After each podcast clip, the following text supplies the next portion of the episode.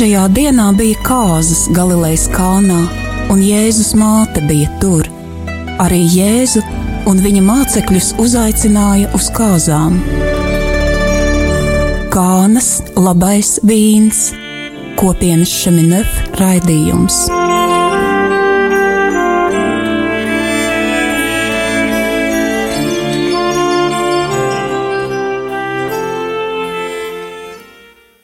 Lai slavēts Jēzus Kristus! Ir pienākusi mēneša trešā trešdiena, un radio Marijas studijā atkal esmu es, Dāce Lāža. Ļausim, lai mūs atkal šodien uzrunā Dieva vārds no Jāņa evaņģēlīja otrās nodaļas. Trešajā dienā bija kāzas Galilejas kānā, un Jēzus māte bija tur. Arī Jēzu un viņa mācekļus uzaicināja uz kāzām, Kad pietrūka vīna, Jēzus māte viņam sacīja, tiem nav vīna. Tad Jēzus viņai atbildēja: Sieviete, kāda man daļa par to, mana stunda vēl nav atnākusi. Viņa māte sacīja kalpotājiem, ko vien viņš jums saka, to dariet. Tur bija nolikti seši akmens trauki ūdenim, pēc jūdu šķīstīšanās paražas, katrs no tiem divi vai trīs mēru tilpumā. Jēzus viņiem sacīja: Piepildiet traukus ar ūdeni, un tie tos piepildīja līdz pat malai. Tad viņš tiem sacīja: Tagad smeliet un nesiet mīlestību pāraugam, un tie to aiznesa. Kad mīlestība pāraugs bija nobaudījis ūdeni, kas bija tapis par vīnu, viņš nezināja, no kurienes tas ir, bet kalpotāji, kas ūdeni bija smēluši, to zināja. Tad mīlestība pāraugs sauc līgavaini un viņam saka: Ik viens cilvēks vispirms liek priekšā labo vīnu, un kad viesi ieskurbuši, tad sliktāko, bet tu esi pataupījis labo vīnu līdz šim. Tā Galilejas kānā Jēzus sāka darīt zīmes, atklādams savu godību, un viņa mācekļi ticēja viņam. Šodien pievērsīsim savus ausis, acis un sirdi Jēzus mātei Marijai. Viņas pieredze attiecībās ar Jēzu ir unikāla.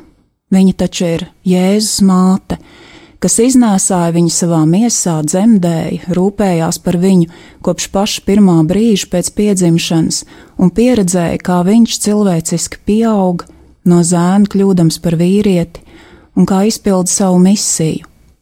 Marijas izturēšanās un rīcība kāzās, kurās pietrūka vīna un par kurām mums stāsta apustulis Jānis, ir būtiski svarīga, lai notiktu brīnums, un mēs no viņas varam daudz mācīties. Pirmkārt jau to, ka visās situācijās, sarežģījumos, grūtībās, nu, vispirms mums jāvēršas pie Jēzus. Bieži mums gribas pašiem risināt problēmas un darīt darbus saviem spēkiem, kā paši esam iedomājušies, un tikai tad, kad piedzīvojam izgāšanos, kad nonākam ķezā, tad mēs saucam Jēzu, glāb nu, vai arī mēs grūtībās meklējam padomu pie draugiem, vecākiem vai internetā, un katram ir kāda recepte, kur, kur iedot mums, taču beigu beigās sanāk vēl sliktāk. Tātad Marija mums atgādina, ka vienīgais, kurš zina īsto, vislabāko atbildi vai risinājumu, tas ir Jēzus.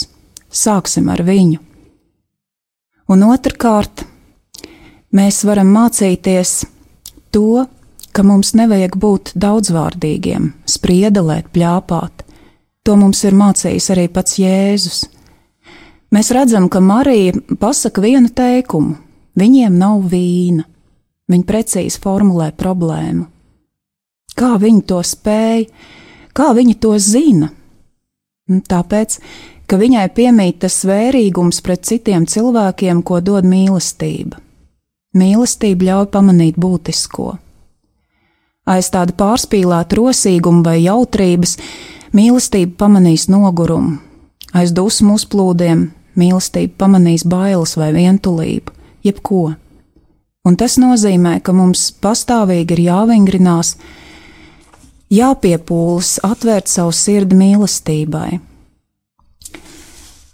Pārsteidzošais šajā situācijā šķiet Marijas un Jēzus dialogs. Marija saka, viņiem nav vīna. Jēzus atbild: Sieviete, kāda man daļa par to? mana stunda vēl nav atnākusi. Un Marija saka kalpotājiem: dariet visu, ko Jēzus jums teiks. Jēzus atbild, taču pirmajā brīdī šķiet nepārprotams noraidījums. Tāpēc Marijas tālākā rīcība izskatās pilnīgi neadekvāta. Viņa runā ar kalpotājiem tā, it kā Jēzus būtu teicis: Labi, es to lietu nokārtošu.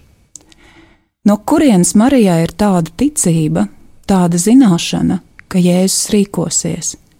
Kā viņa zina, ka Jēzus kaut ko teiks? Viņa zina tāpēc, ka Marija Jēzu pazīst, viņa ir tuvi. Jo tuvāk mēs esam Jēzum, jo lielāka ir mūsu ticība. Tā ir tāda pavisam vienkārša un pārbaudīta patiesība. Ūdens pārvēršana vīnā bija pirmais publiski paveiktais Jēzus brīnums. Šī situācija mazliet atgādina dzemdības. Not, noliktais datums vēl nav pienācis. Jēzus saka, man stunda vēl nav nākusi, bet Marija it kā jūt šīs dzemdības sāpes un ar savu pazemīgo, ticības pilno attieksmi ļauj piedzimt brīnumam, pēc kura cilvēki kāzās piedzīvot tiešām kaut ko neparastu, un pēc kura mācekļi ietic Jēzum pa īstam. Tā tad arī šī ticības dāvana, tā ir ļoti, ļoti būtiska.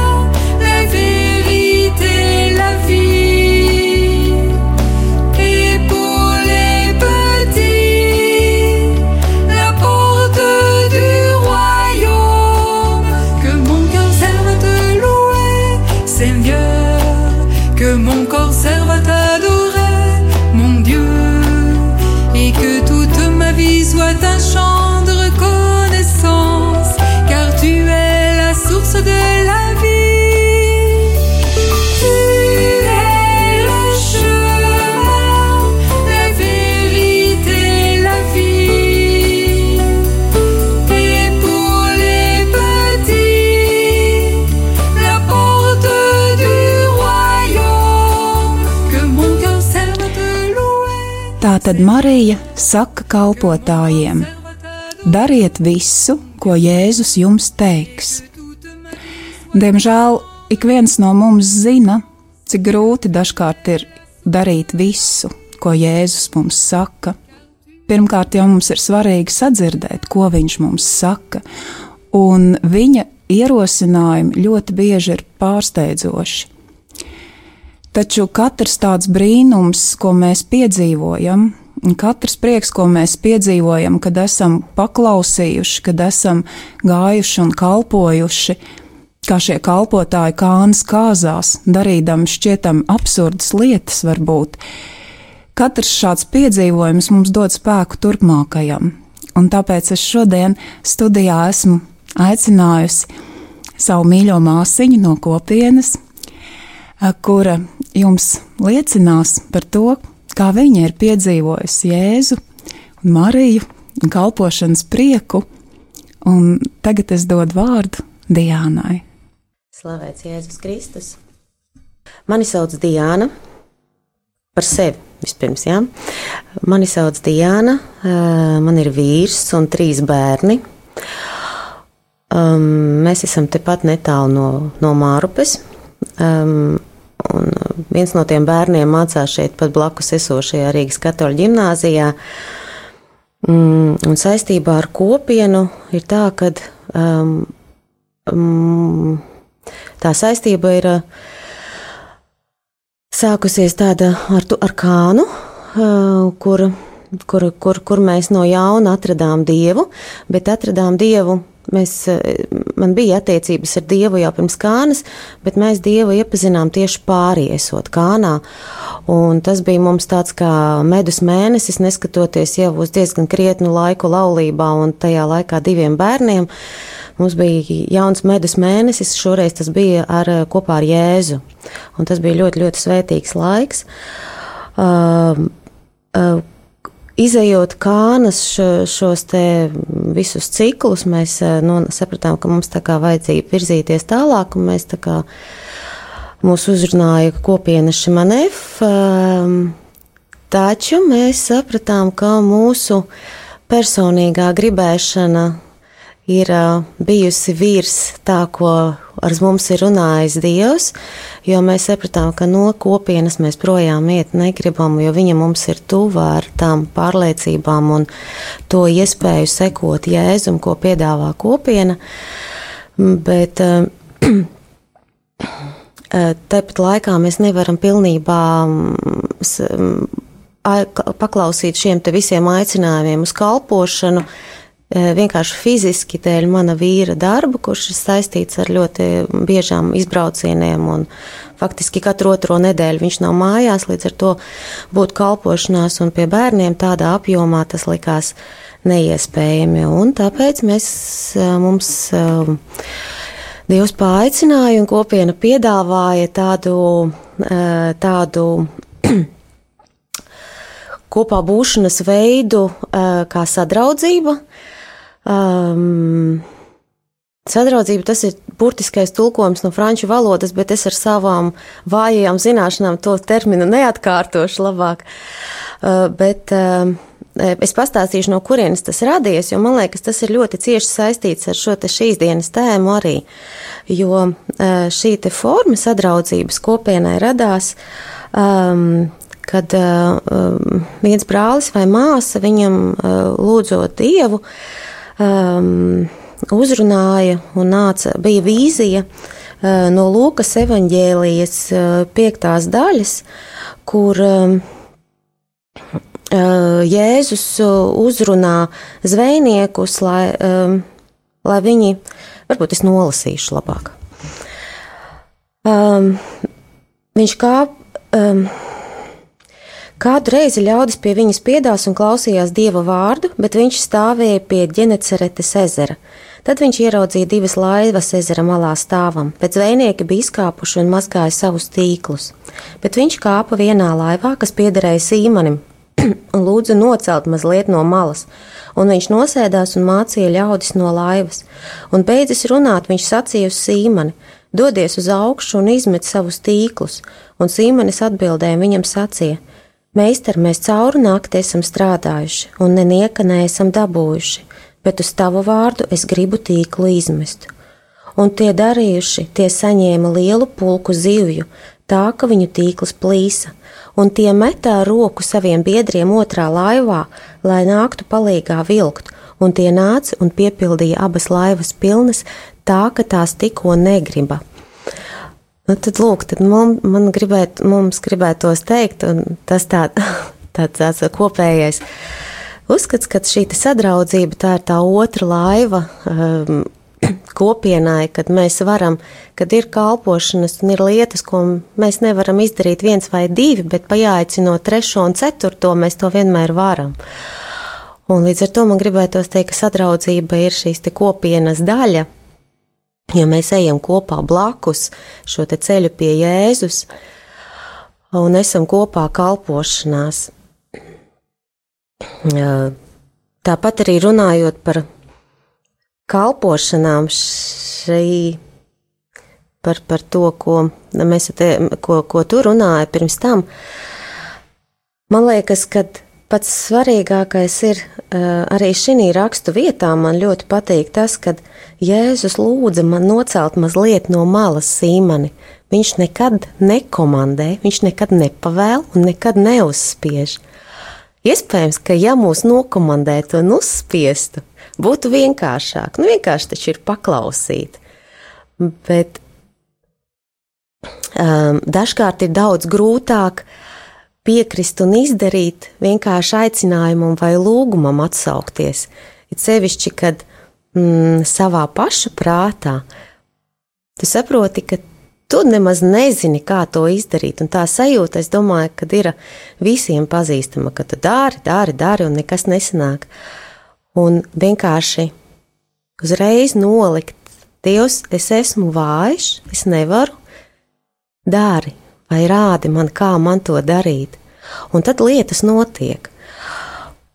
Un tas pats arī šī te Marijas um, teikumā man ļoti uzrunāja arī. Um, Viņiem nav vīna. Viņa nesaka, ka Dievs uztaisa viņiem vīnu vai aizskrien nopērts Jēzu viņiem vīnu. Viņš vienkārši, viņa vienkārši formulē problēmu un viņa ļauj Jēzum rīkoties. Jo viņa zina, ka Jēzus Jēzum ir pareizās atbildes, un viņš, viņam ir šī pareizā. Tāpēc priekš manis kalpošana bieži vien tas ir netik daudz pats šis te kalpošanas veids, un nav tik svarīgi, kas tajā brīdī ir jādara, jāmazgā logi vai, teiksim, kaut kādā sesijā jāpieskata bērni, bet tas ir veids, kā es ļauju Dievam mani uzrunāt un būt ar mani. Um, ja tādām konkrētām lietām, tad man liekas, ka bija pirms diviem gadiem, manuprāt, pilnīgi neiespējama kalpošana, kad mēs ar vīru tikām uzrunāti vienā kopienas rekolekciju nedēļā uh, gatavot. Es neprotu gatavot. Es, nu, labi, nav tā, ka es neprotu gatavot, bet es neesmu tā saimniece, kur ļoti labprāt gatavo. Man ir vīrs, kurš ļoti labi gatavo. Un tāpēc man tas likās, nu, ko es tur darīšu. Bet, nu, tā kā māsa teica, ka ļoti vajag, un ja Dievs viņu uzrunājis, ka mēs būtu tieši mums šī kalpošana būtu ļoti noderīga, nu labi. Mēs pirms tam vēl lūdzāmies, mēs jau tā kā abi divi ar vīru ļoti analītiski prāti cilvēki. Um, sastādījām ēdienkarti, ko mēs gatavosim, kādas mums produktus vajadzēs. Neko no tā nevajadzēja. Vispār neko nevajadzēja.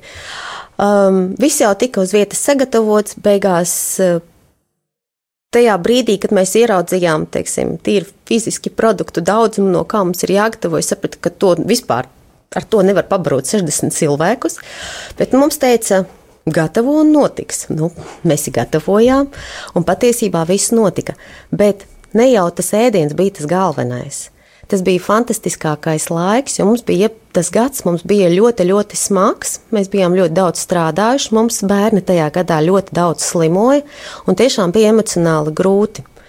Un tad, kad mēs nokļuvām šī kalpošanā, bija mūsu bērni arī līdzi, kuri ik pa laikam ieskrēja kuri bija aizņemti arī ar kopienas bērniem, bet pamatā viņi tur turpat blakus grozījās. Viņi atskrēja, buči iedeva, samīļoja, mamma baigi forši, viss ir mēs un skrien prom. Nu, kas var būt labāks, ka tev bērns ieskrien un pasaka, mamma, mums ir baigi forši, mēs esam sajūsmā. Tas ir viens. Un otrs, mēs ar vīru 12 stundas dienā pavadījām kopā. Divatā, virtuvē. Kad tu ņemies, to visu laiku ir darbība, Un tas bija tāds laiks, mēs tik daudz lietas izrunājām, um, mēs tik daudz mīļu vārdu viens otram pateicām. Jo starp kastroļiem fiziski kašķēties nav iespējams, bet pateikt, paldies, mīļais, lūdzu, palīdzi, mīļais, vai cik labi un vai cik tev forši sanāca, to var ļoti labi, un tas bija ļoti, ļoti, ļoti svētīgs laiks priekš mums diviem. Tas ir tā, tāda viena kalpošana, ko es atceros.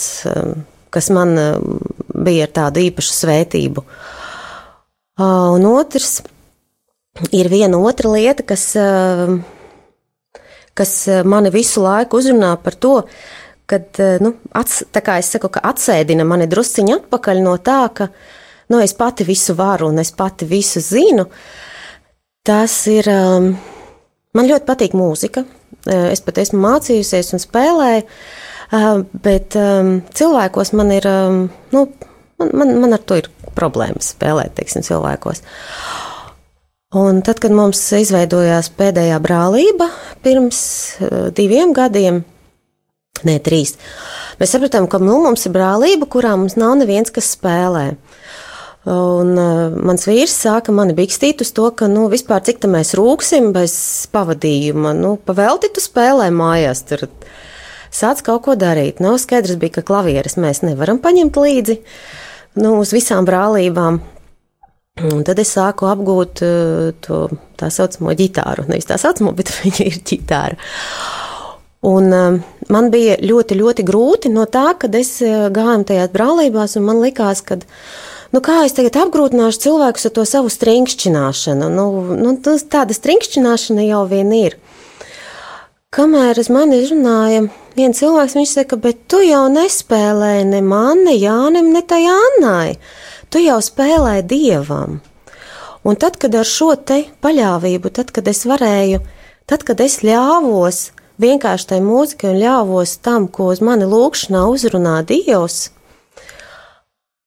tas viss pavē, pavē, izveidojās pavisam savādāk. Es nesaku, ka es trinkšķinu labāk, bet man liekas, ka tas rezultāts Tad, kad tu ļauj dievam sevi uzrunāt, tas rezultāts ir pavisam savādāks, un viņš ir daudz uzrunājošāks gan man pašai, gan apkārtējiem.